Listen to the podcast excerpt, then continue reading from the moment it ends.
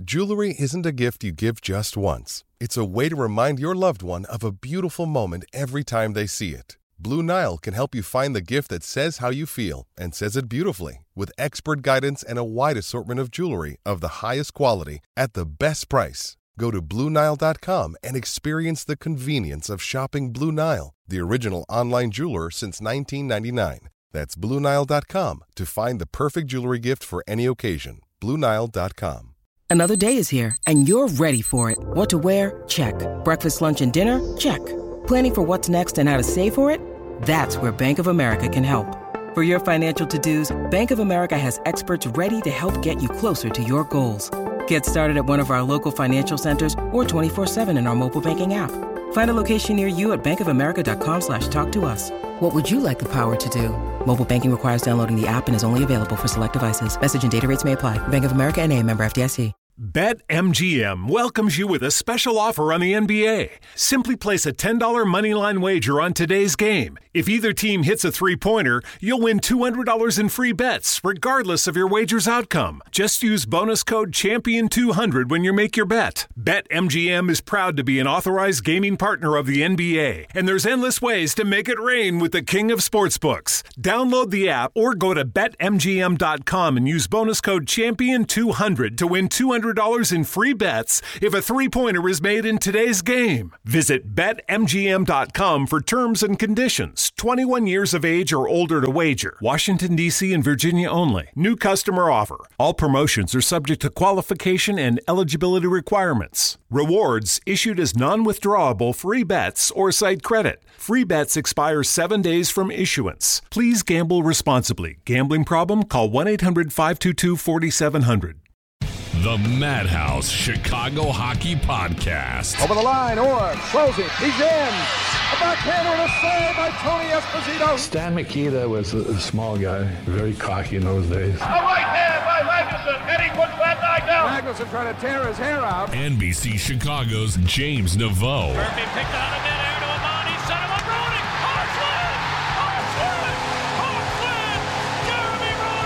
670 The Scores hockey guy, Jay Zawaski. Bill Moore! Hawks win! Hawks win again! Chris Chelios in overtime! Part of Blue Wire Podcasts. Team off the boards, he shoots, he's going! Down to the Toews! A game-winning goal! The Hawks live to fight another day! Falling back, Sorpola drives, gets it from The Madhouse Chicago Hockey Podcast. Chicago's going to be in last place Clear forever. to center for Toews, he got a breakaway!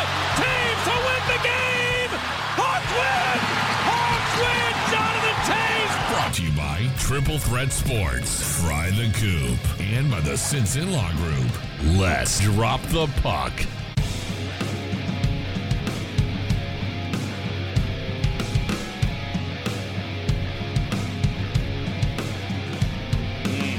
Love that open. Welcome into this edition of the Madhouse Chicago Hockey Podcast, boys and girls. I am James Neveau from NBC5 Chicago. With me, of course, as always, is the one and only Jay Zawaski of 670 The Score and the I'm Fat Podcast. Jay, the Blackhawks may not be on the ice right now in the NHL postseason, but by golly, we do have some Blackhawks news.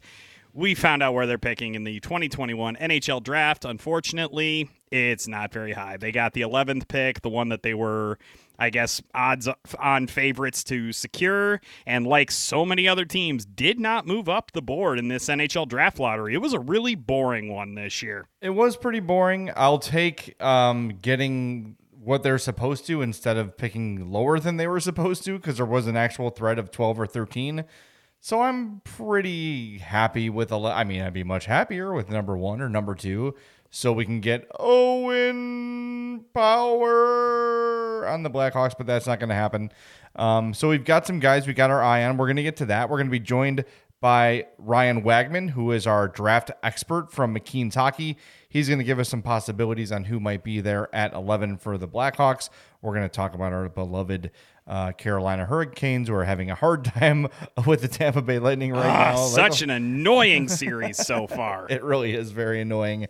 Uh, and yeah, we've got a lot to get to, so let's get right to it. First of all, email us madhousepod at gmail.com, Twitter at madhousepod, Instagram madhouse underscore pod. Go to madhousepod.com for all things Madhouse Podcast, and make sure you check out my book, The Big 50, the men and moments that made the Chicago Blackhawks. It is available wherever books are sold. So, where should we begin? I guess since we're going to get to the draft with Ryan Wagman, we should get to uh, a little bit of the Stanley Cup playoffs. We're going to get to the Hurricanes, but I want to get your take. We have not spoken since the Toronto Maple Leafs were eliminated. And I want to know, James. Unceremoniously dumped from the postseason. They sure were. I want to get your take on that and what you thought of it and how you were feeling watching that whole thing unfold. As I'm watching right now, Montreal beating the Jets. So, A, I am wearing my Montreal Canadiens hat right now. I do just want to uh, throw that out there. they're not technically my bandwagon team, but I have been, uh, you know, thrilling to their exploits so far during the playoffs. I think that the way I would kind of sum up the series, I know it's real easy to just jump on the Maple Leafs, just say, ah, they're Leafsing again. Oh, that's such a typical thing for them. The things to remember here is yes, it is extremely difficult in today's NHL to win anything if you have a lot of high salary cap guys, which the Maple Leafs do.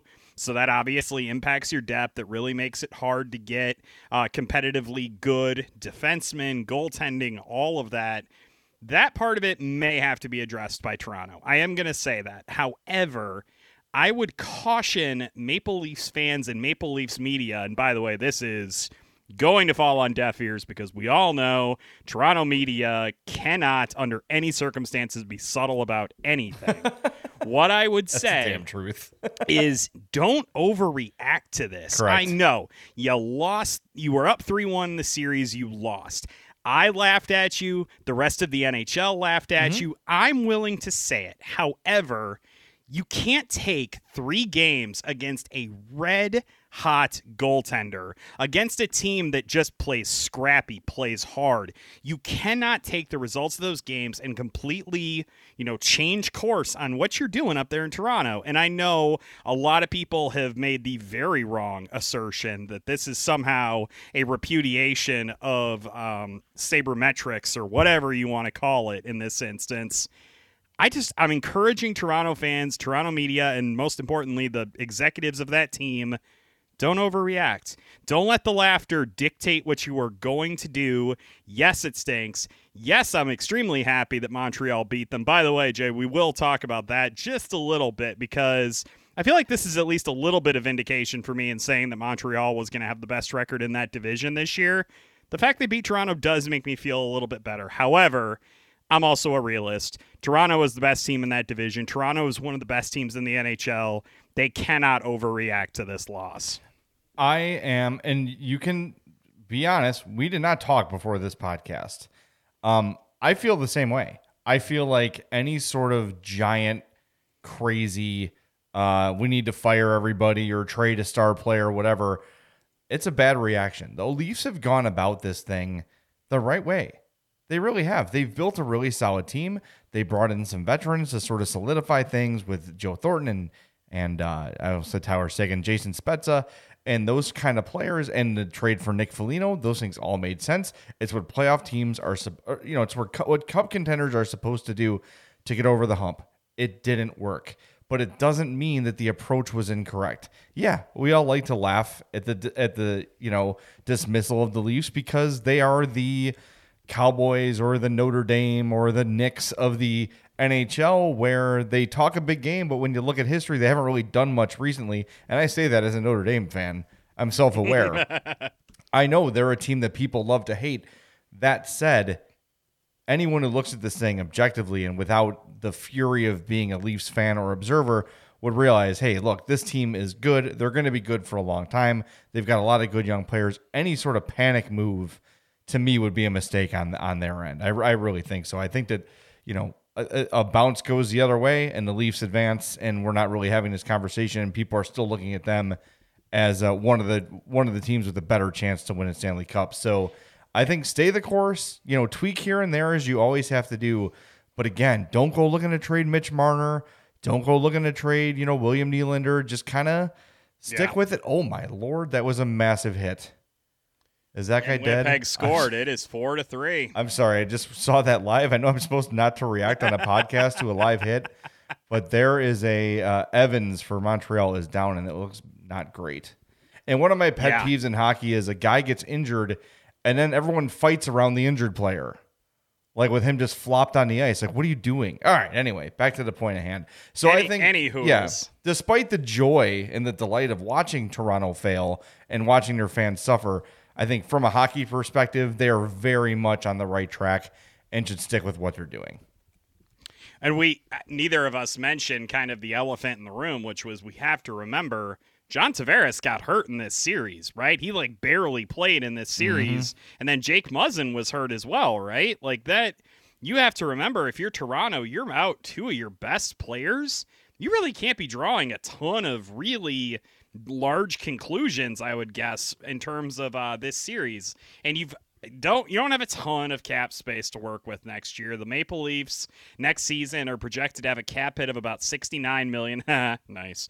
But they only have 14 contracts on the book for next season. So there is going to be some things that they're going to have to do. Zach Hyman, Riley Nash are both going to be free agents. Nick Foligno, Wayne Simmonds, both going to be free agents. Joe Thornton, going to be a free agent. Jason Spezza, same thing. Uh, Frederik Andersen is also going to be a free agent. They have a lot of really big decisions to make and not a lot of cap space to make them in.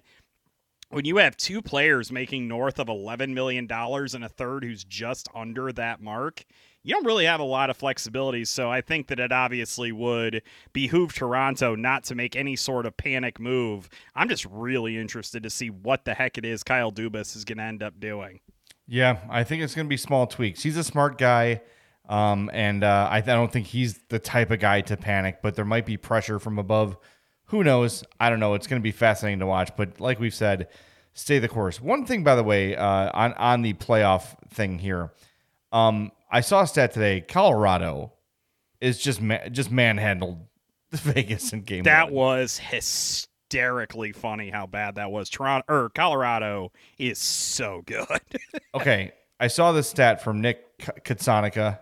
Um, he said players with at least 45 playoff games who've averaged more per game than Nathan MacKinnon in goals, only Mario Lemieux and Mike Bossy, assists, only Wayne Gretzky, Mario Lemieux, and Bobby Orr, and, what have they ever done? and points, Gretzky and Lemieux. So again, players with at least 45 playoff games who've averaged more per game than MacKinnon in those categories. Again, goals, Lemieux and Bossy, assists, Gretzky, Lemieux, or points, Gretzky and Lemieux. That's it.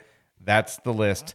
Nathan MacKinnon is a guy who I think a lot of people know is really good, but for whatever reason, don't think of him as one of the absolute greats in the league right now. At least I don't think so. I don't get that impression. Like he's not a household name. He should be. Uh, yeah, he should be. And I'm I'm really looking forward to what I think is going to be the Cup final of Tampa and, and Colorado. I was waiting for you to say it, and I was gonna say we don't know yet. We don't know yet. But I mean, there pretty clearly is a top dog in this league right now, and it is the Colorado Avalanche. There is a reason they were picked by basically everybody to win the Stanley Cup this year. I mean, you just look up and down that roster, there just is not a single weak component to it. I mean, from goaltending to their defense and their scoring, it's just unreal. And the thing that kind of scares me the most as a Blackhawks fan, knowing next season the Avalanche are going to be back in a division with the Blackhawks, they have so many guys that they're running back next year, and they have so much cap space to work with. They have to re sign, I think it's a total of like four guys, and they have $20 million in cap space to play with. Yes, they do have to re sign Gabriel Landeskog if they do want to keep him. Yes, they do have Cale Makar is going to be hitting restricted free agency. Those are not going to be easy decisions. But when your top three defensemen, Samuel Girard, Devon Toews, and Ryan Graves, make a combined 12 million bucks, mm-hmm. when Nathan MacKinnon has a cap hit of 6.3 million dollars for the next two seasons, when you have those things, and the fact Mikko Rantanen is under contract for four more years after this season, good freaking lord. The Avalanche are they are in a position they can potentially equal or better what the Blackhawks did in a six year stretch. They are set up so well and they've drafted so freaking well. And they just are, they're in a prime position, man. And it is absolutely crazy looking up and down that roster, realizing how young, how talented, and most importantly, how cheap it is. I'm just really glad that I picked them uh, to win the Stanley Cup. You hit it right on the button there, Jay. Thanks. Do you happen to remember who I picked to win the Stanley Cup? Um, I think you picked the Blackhawks. I yeah, that sounds like I, something I would do. Uh, if by the memory way, serves, uh, and please correct me, I thought I picked Tampa Bay. You did. Uh, Jake Evans is the injured Montreal player. Being uh, I, again, this isn't live. I don't know why I do this. This is a radio guy in me, uh, but he's being wheeled off the ice on a stretcher. That is Uh, not- not looks good. responsive, um, but that hit was ugly. I got to see it a few more times. I don't know if it was necessarily dirty. Went for the wraparound, kind of. Tur- he just moved his arms. I saw that. Went for the wraparound, came back around, and Mark Scheifele met him at the goal line. Uh, I got to see the hit again, but it didn't look dirty. It just looked ferocious, and I think he was out when he hit the ice. It was a brutal hit. Uh, so we'll see. We'll see what comes of that hit. Something to keep an eye on as the playoffs go on. All right, um, want to tell everybody about our newest sponsor, Kent Simpson of the Simpson Law Group. After over a decade of prosecuting homicide cases as an assistant Cook County State's attorney, Kent opened his own firm over 20 years ago, specializing in all forms of personal injury cases, including injuries as a result of accidents, including cars, trucks, motorcycles, bicycles, boats, planes, and buses, construction accidents, nursing, nursing home abuse, medical negligence and birth injuries, slip and fall cases, and injuries as a result of hazardous drugs or products. His firm's results speak for themselves, with millions recovered for their clients. Simpson Law Group charges no fees unless they win for you. Call for a free consultation 312 332 2107 312 332 2107 or visit simpsonlawgroup.com. Don't go off sides, go top shelf. Call the Simpson Law Group now. That's spelled S I N S O N lawgroup.com. All right, James, our beloved uh, Hurricanes are down 2 nothing in the series. They are in a little bit of trouble here against a really great team. Do you see any way um, our, our beloved jerks get back in this thing? I do want to point out before we kind of move on that I think Mark Scheifele is going to get suspended for that hit that he put on Jake Evans. That was ridiculously unnecessary. Clearly had zero intention of playing the puck. Was given a five minute major for charging. Easily can see the NHL suspending him for that hit. That was just completely unnecessary. And obviously, you know, just really hope that Jake Evans is okay. But now that we've gotten that kind of bit of housekeeping out of the way, we can talk about the Hurricanes. Housekeeping. Oh, I'm sorry. So the way I look at it is that the Hurricanes have not played two bad games, obviously, right? No. it, it, No. it is never ideal to be down two nothing, leaving your home rink and going to a hostile environment. And I think it's still Amalie Arena in Tampa Bay. Um, it, it's never easy to go into that situation, but I feel like the Hurricanes have the goaltending, the veteran know how, and the talent to kind of overcome those obstacles. I honestly thought they played well enough to win both of those games. They lost, I believe, both of them by a single goal. Yep, two to one could not frickin' solve Andrei Vasilevskiy. And I know that's all it takes in the playoffs sometimes. And this is not designed to take anything away from Tampa Bay. We all know what a hell they're such a good team. And they managed to finish third in a really tough division without their freaking best player on the ice for a single minute during the regular season. Mm-hmm. I get how good Tampa Bay is, but I will say if it were not for Andrei Vasilevskiy, this series would be completely different. And I think the Hurricanes just have to continue to work to try to solve that puzzle. And if they can somehow get a couple of goals, get some momentum going, it would not shock me at all to see kind of the tide of this series change. It's been two really solid, really fun to watch games.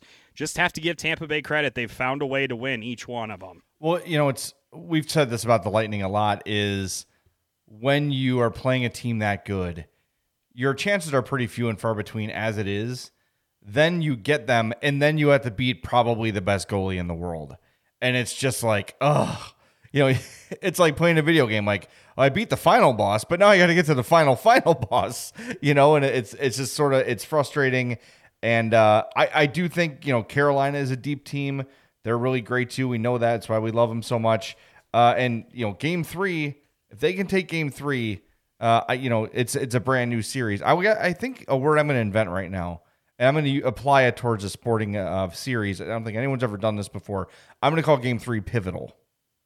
Oh my God! Really? You Yeah. Think Yeah, you can use that if you want in any of your NBC uh, articles if you'd like, James. Please- game? please credit three, me. Pivotal. Yeah, please use- says Jay Zawaski of I'm Fat Podcast. Thank you. yes, I just want proper accreditation.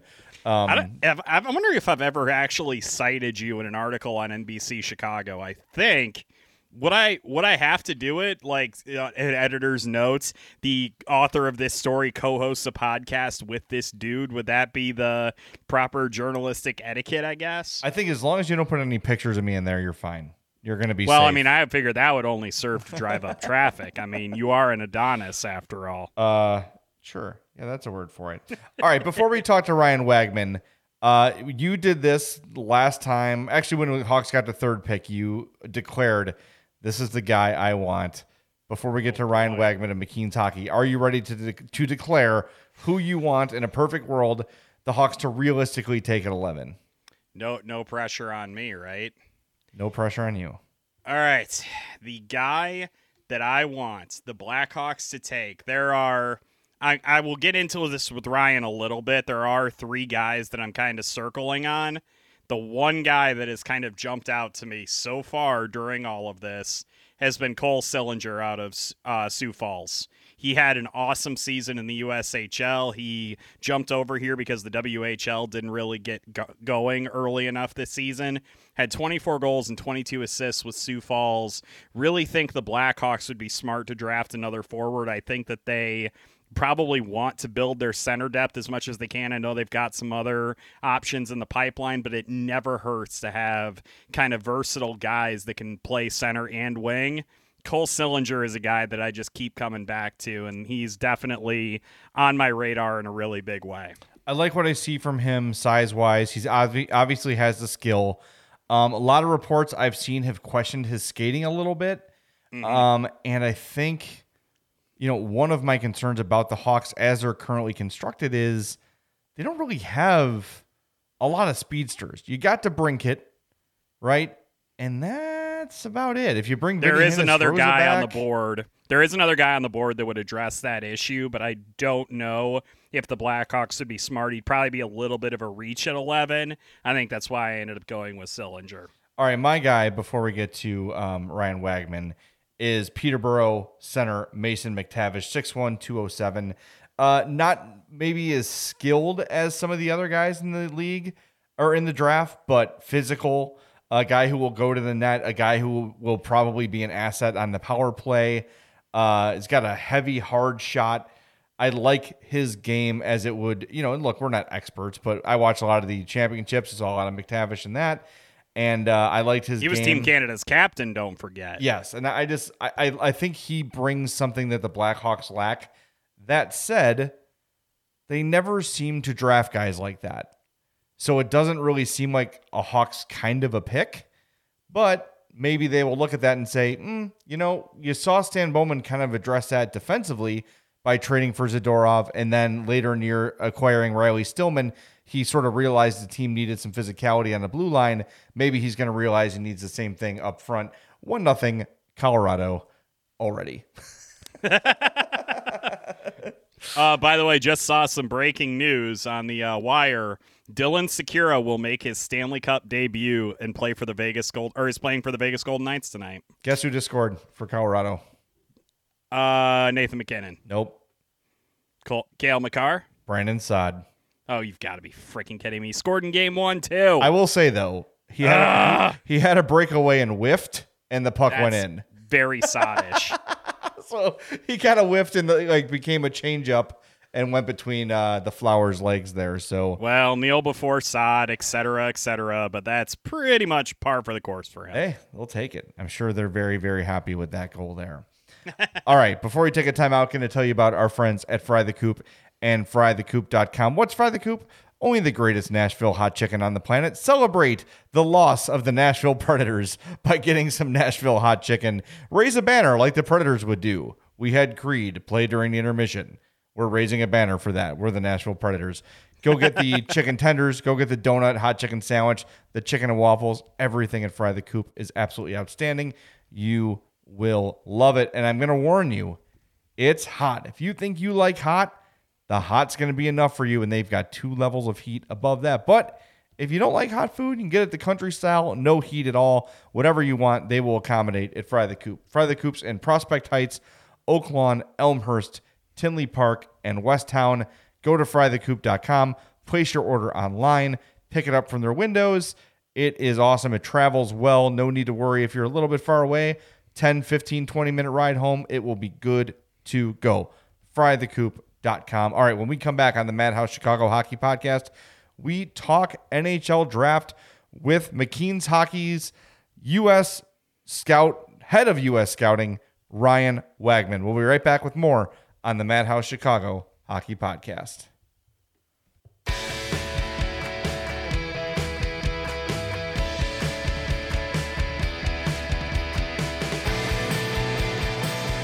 Welcome back into this edition of the Madhouse Chicago Hockey Podcast. We've been talking a lot about the NHL playoffs so far, but the big news of the day for Blackhawk fans is the NHL draft lottery took place today. The Blackhawks will be picking 11th, we assume, in July's NHL draft. And I was thinking to myself earlier today, in kind of one of these weird moments of symmetry that I sometimes have with Jay Zawaski, I was thinking about our interview with Ryan Wagman from McKeen's Hockey that we did last season before the 2020 NHL draft. And I thought about what a great interview that was, the fantastic insights that we got from Ryan.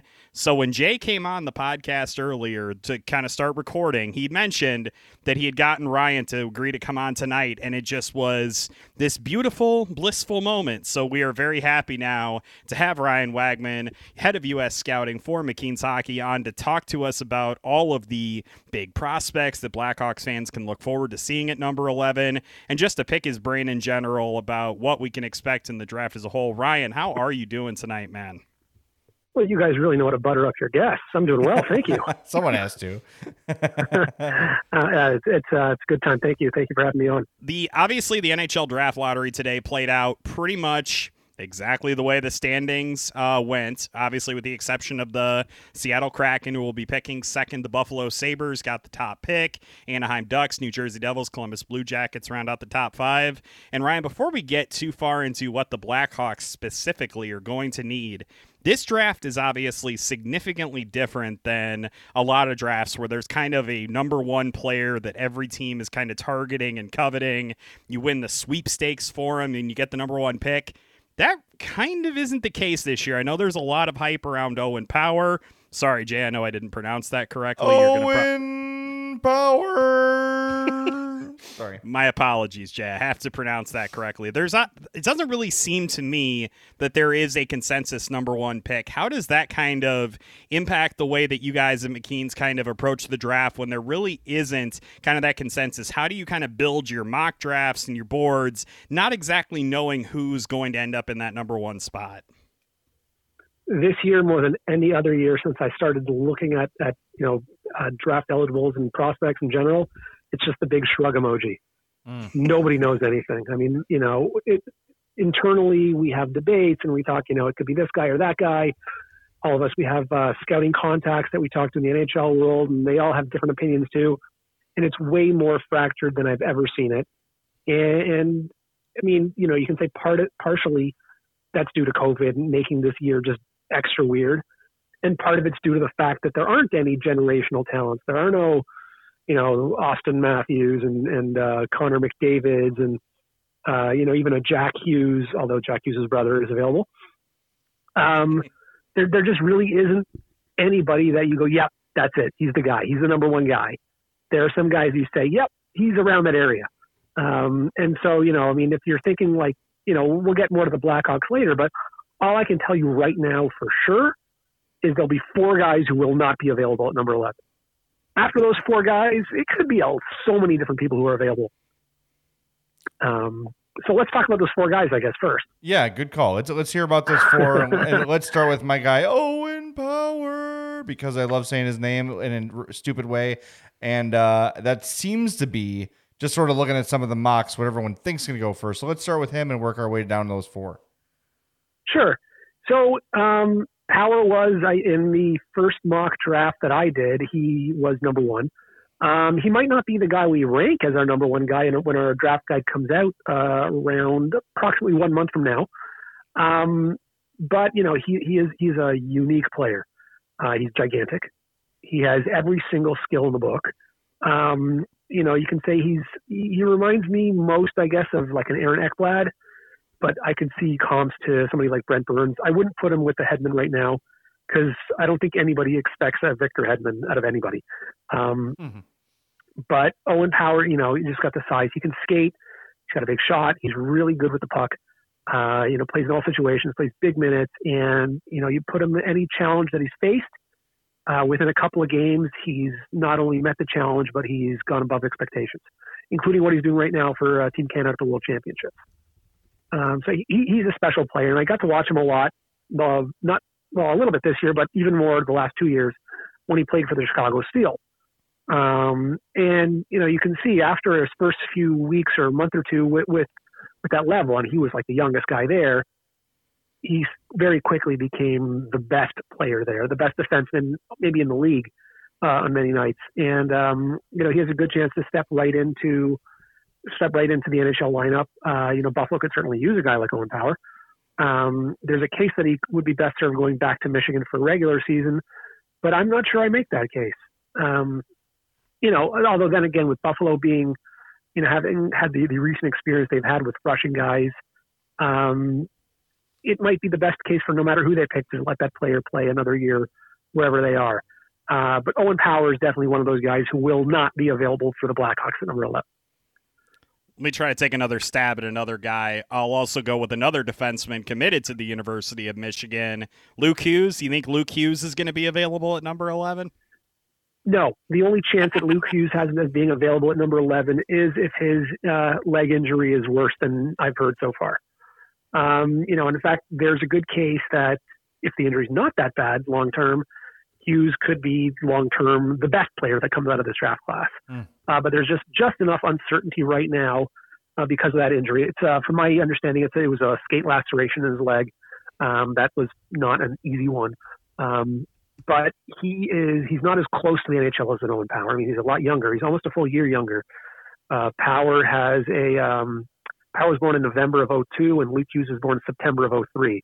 So if Luke Hughes was one week younger, he would not even be eligible this year. Wow. Uh, but Luke Hughes is, I would say, the best skater in this draft class. Again, assuming you know his leg heals. Um, he's got a great point shot. You know, he's he's not he's not so much like his older brother Quinn. He reminds me more of Jake Sanderson, who I guess fans who only watch the NHL wouldn't have seen him yet. But Sanderson is just a good size, and Luke Hughes has good size. Like his younger brothers, or older brothers rather, are small. Luke is big, um, but he skates just as well as them. Uh, he's got a bit more of a power game. Um, you know, he just looks more forceful uh, and maybe less say silky than his two older brothers. But he can be, assuming health, within a few years, a number one. Whereas Power will just get there quicker, but his his ceiling is maybe a touch lower than uh, than Luke Hughes's. Who are the other two? Assuming Luke Hughes is one of your four, who are the other two that we're looking at in, in that top four? So yeah, outside of Hughes and Power, um, one guy, another Michigan connection there is Matthew Beniers or Matty Beniers. Uh, I love his game. Uh, you know, and depending on the team that picks first, like there's a chance he could go first overall. Uh, I know some teams like them better than Power, at least around midseason, although that might have changed with uh, you know, w- with their work at the World Championships. But Beniers is the kind of guy say you're saying if you know if you want to build your team around somebody who's got like that Jonathan Toews type of ceiling, Matty Beniers is your guy. Uh, in fact, I would I, I could very easily see Seattle saying he's the guy we start a franchise with because he just has that type of, of game. You know, he he can play. You know, if you remember at the World Juniors um, a few months ago, you know, he started off on the third, fourth line, getting a few minutes. By the end of the tournament, even though he wasn't putting up the big numbers, he was playing first a first line role in the gold medal gold medal winning team. Um, you know, he's a very good skater. He's great with the puck. He's super smart. He just does everything right. Wow. You know, but he doesn't. He's not flashy, and so that's why you know you don't nobody talks about Beniers the way they used to talk about Hughes or or Trevor Zegras or uh, uh, you know some other recent uh, national team uh, development grads. So Beniers is a guy that I think has gone Um, I mean, you know, as early as number two, but definitely doesn't make it to 11. Well, listening to that report, you got to remember who the Kraken GM is too, and that's Ron Francis. Yep. And that is exactly the kind of player Ron Francis was. And that that's why I, it seems to me like that's you know it's almost a perfect outcome for Seattle, assuming Buffalo starts their their thing off with power. Um, I, I would definitely would see Beniers going second. Um, and then I guess we can go if we're ready for number 4 mm-hmm. I don't think the big Swedish goalie Jesper Wallstedt makes it to uh, to number eleven. Um, okay. He is maybe the best goalie prospect uh, at this stage of you know like pre-draft since I've been doing this. So I mean I'm saying that's I put him above Spencer Knight where Spencer Knight was a few years ago. Um, Askarov last year. Uh, who else was a top goalie? There was a couple more. Uh, I don't think actually those are the only two that were I was high enough on that that I would even consider them in the top half of the first round.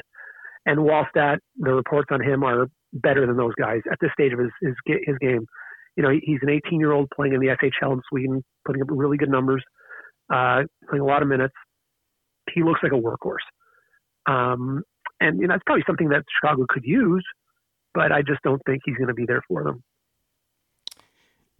yeah, we obviously we have been looking with uh, awe at some of the guys who are to be available at the top of the draft, kind of hoping that the Blackhawks would pull off a miracle and end up with a Kirby Dach esque uh, situation again uh, this coming season. And obviously, that did not come to pass. So now Jay and I are kind of combing through some of the guys who are potentially going to be available in that pick number 11 range. And I know that Jay has a few guys that are on his radar, and I've got a few on mine. So I guess now is the time of the show, Ryan, where you get to tell us whether we are stupid or whether we are smart. Are you ready to do that? I will, but I will give just one, um, you know, one, one qualifier before that is that this year everybody is going to be stupid. you know, nobody knows what's going on. Hooray! Um, we're, we're so going to blend in. yes. So you know, th- there there are no wrong answers. There's only worse answers. All right, I've identified two guys that I'm interested in. Um, Let's hear it. The first one, uh, Peterborough center Mason McTavish. The other, because I love me some Finns, Aatu Räty. Tell me about those two and if they might be there at 11. All right, let's start with Ratu. First of all, I love rhyming names. Me too. So points for that. um, Räty's an interesting player, and he's somebody that you know I could see Bowman liking because if there's one thing I've noticed about the way Bowman runs uh, the Blackhawks in the last few years, is he he always has a tendency to go for those, you know, post hype prospects. You know, those guys who are really, really highly highly uh, touted, and then they didn't live up to it right away, and then he picks them up on the cheap. You know, you have your Stromes, you have your uh, your Nylanders. Um, there's a few others who aren't coming to mind immediately, but it's something he's done a lot of. And, and Räty, if you go back a year or so, a lot of people were saying Räty's going to be the number one pick in the draft. He's a top two guy, and then he just didn't take that step this year. You know, he's playing in the men's league in Finland, and he wasn't horrible. Um, you know, he would flash every now and then his puck skills, and and his skills were. I don't know if there are any is there is anybody in this draft class who has clearly better puck skills than Räty, but he just didn't do it often enough. You know, it even got to the point where Finland didn't take him to uh, to the World Juniors this year, which was really surprising considering he played at the World Juniors the previous year. Um, so Räty's somebody who could very likely be there who could very likely provide, oh, no, no, that's like maybe not very likely, but who could very reasonably provide value that exceeds the number 11 slot. Or he could just be a guy who, you know, plays in the NHL. So he's got that, that floor that, yeah, he's an NHLer, right? There's nothing about his game that says that's not going to play. He's got to rechange it. He's got to, you know, do everything differently. Um, from the reports that I've heard out of Finland, it's just he didn't have that intensity this year. And I, I don't know what to attribute that to. You know, I, I'm not here to um, to assume somebody has a you know issue, a mental issues, or you know that, that are preventing them from constantly being on their game. I don't know who had COVID and had a hard time getting over it. You know, those are things I'm not privy to. Mm-hmm. But I can look at what a player can do on the ice, and I can say, you know, these are skills that I can see how they play in the NHL.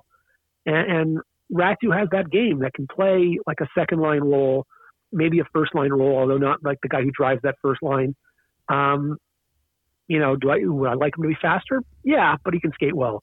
It's but you're drafting him, whoever drafts him, and he'll probably go in the top half of the first round. I was drafting him for just what he can do with the puck, and it's special what he can do with the puck. So that's very reasonable. And the other pick that you mentioned, Mason McTavish, is also a really interesting player because, you know, you kind of said he's from Peterborough, although I'm sure you also know he didn't play a game for Peterborough this year, right? Nobody in Ontario played. Um, he played in Switzerland and uh, the Swiss second division with a team called Olten.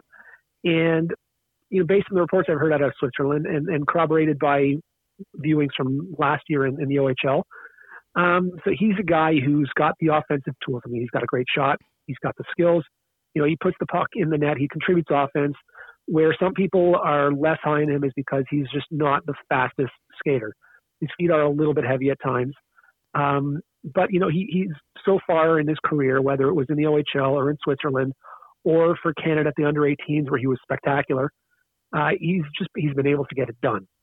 Um, and at 11, you know, he might be gone by then. He might be available then. He might still last a few picks later.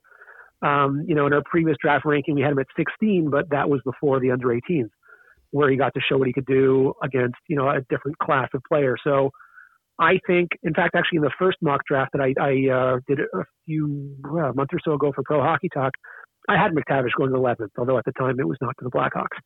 Um, so that's definitely, I mean, you picked two players right there who are very reasonable targets for Chicago at number 11.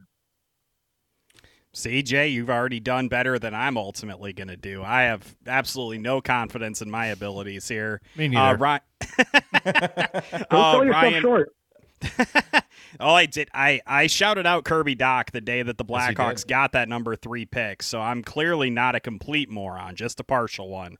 Um, there are two players that I'm kind of looking at in that forward department that I think could help address some weaknesses that the Blackhawks have both on their current NHL roster and just kind of in their system in general. One of the guys I was looking at was a player who came from the WHL and ended up playing in the USHL this season because of the COVID stuff, and that is Cole Sillinger. Really liked what he was was able to do with the Stampede this season, and then another USHL guy that a lot of Blackhawk fans should probably be familiar with since he played in Chicago was Matthew Coronato from the Chicago Steel. I thought that he had an absolutely phenomenal season with them, and I think that the Blackhawks, if they can get a really good scoring winger that can be up in a few seasons, I think that could be a really tremendous acquisition for them, especially with some of the other uh, guys that they do kind of have around, like the Kirby Of the world. What do you think of those two potential picks?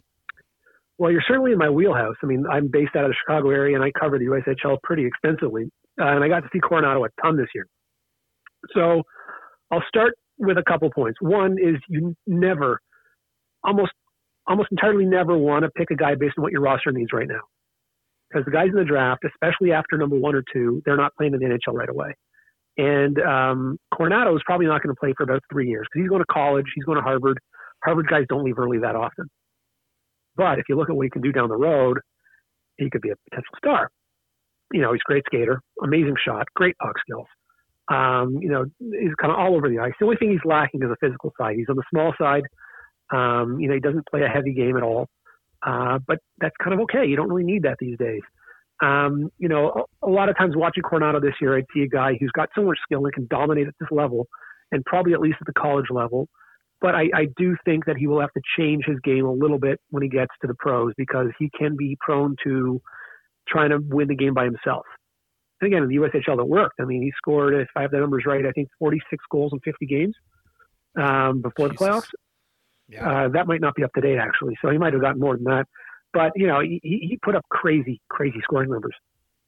And he earned them. Uh, you know, but again, you know, at the next level, his line mates will be more talented. They will also need to, he'll need to play with them more and be able to kind of, you know, that, that give and go that, that makes players better.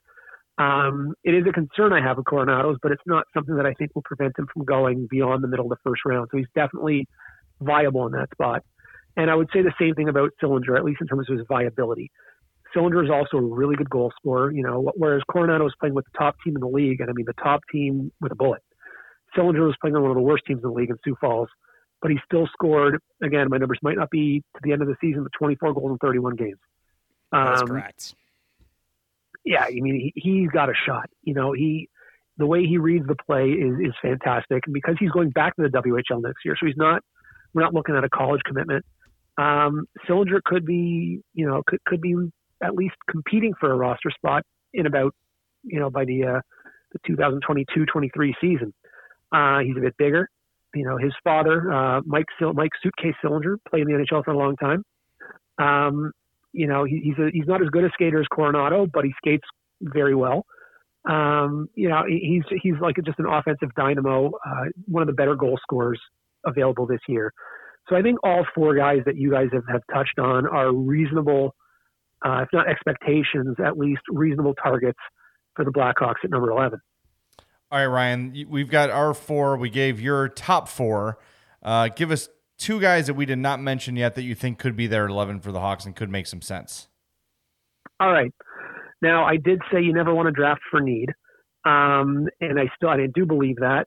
But sometimes if it lines up and you say, well, we do have a need in the system, you know, why not? And, you know, as, as good as Drew Commesso might be, the Hawks have had a really rough time the last few years developing goalies. Um, and Commesso is not, I wouldn't say he's a sure thing either, um, although I do like him.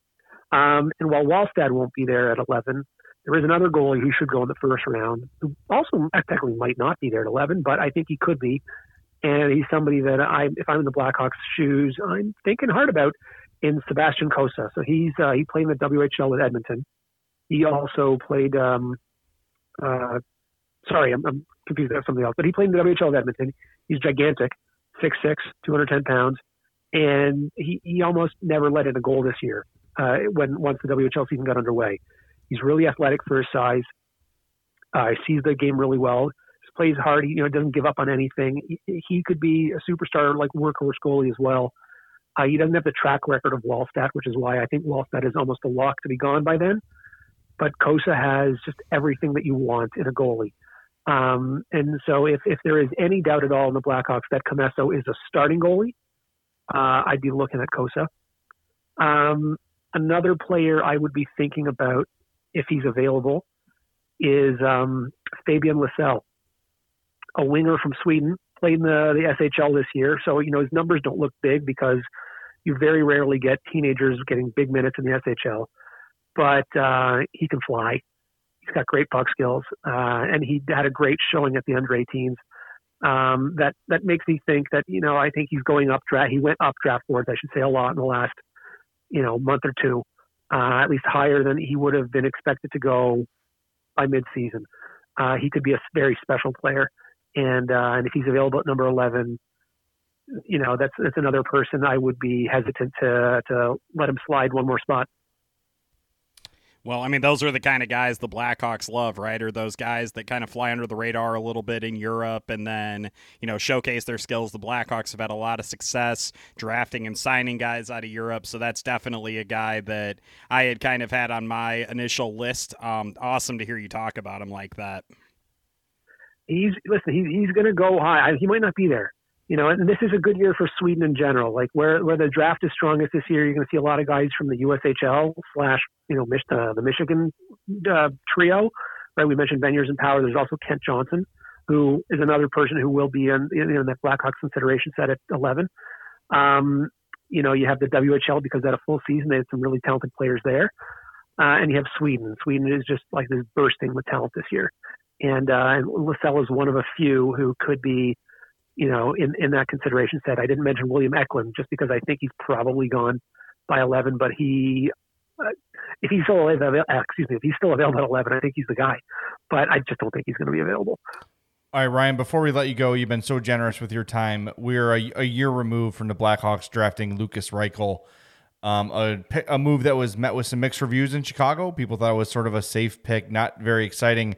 But in that year, Lukas Reichel has really developed into a nice player and is expected to at least compete for a spot on the opening night roster for the Hawks.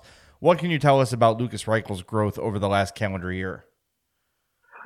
Um, to be honest, not as much as I would have hoped to tell you. Uh, you know, unfortunately, he wasn't able to play at the World Juniors because of, I believe it was a, you know, a bad COVID test. But yep. he put up, a, he had a really good year in in, uh, in Germany this year.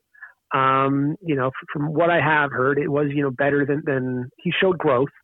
Um, he's doing really well at the World Championship, so playing you know against men again from I guess a different grouping. Uh, it, it, just is it is hard to say with a guy like him because he hasn't had as much experience outside of that same, you know, circle of hockey that he's been at throughout his his, his life so far. Um, so from what I've heard, he's kind of, you know, he, he's on the same. I don't think his trajectory has changed, but there's more uncertainty with that statement than I would give in most years at this time with a guy who's, you know, in his his first year after being drafted. The Blackhawks definitely have to sign him to a contract. I think that's the the next step. Um, but you know, I, I, I, yeah, I'd be surprised if he's not at least given some consideration. But I wouldn't, I wouldn't feel that you'd need to rush him just anytime soon. All right, Ryan Wagman from McKeen's Hockey. Go to McKeen'sHockey.com for all your NHL draft needs. Uh, you said your draft guide's coming up in about a month, so make sure you check that out. Ryan is the head of U.S. scouting for McKeen's Hockey. Ryan Wagman, thank you so much for your time tonight. We appreciate it. My pleasure, guys. Thanks for having me on. All right, take care. You too. That was Ryan Wagman of McKeen's Hockey, and that's going to do it for this episode of the Madhouse Chicago Hockey Podcast. Thank you so much for joining us. I hope you enjoyed uh, the little draft preview there. We thought we'd bring in an expert to really give you uh, what you wanted to hear when we find out the Hawks will be picking 11. So uh, until we talk next, thanks for tuning in. We'll talk to you very soon on the Madhouse Chicago Hockey Podcast. The Madhouse Chicago Hockey Podcast was brought to you by Fry the Coop, Triple Threat Sports, and by the Since In Law Group.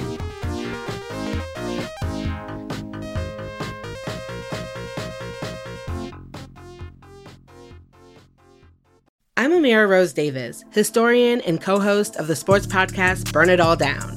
And now I'm hosting the new season of American Prodigy, all about black girls in gymnastics. For the last 40 years, black gymnasts have moved from the margins to the core of the sport and changed gymnastics along the way.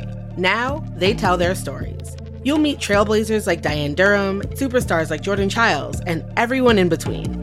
Listen to American Prodigies on Apple Podcasts, Spotify, Stitcher, or wherever you get your podcasts.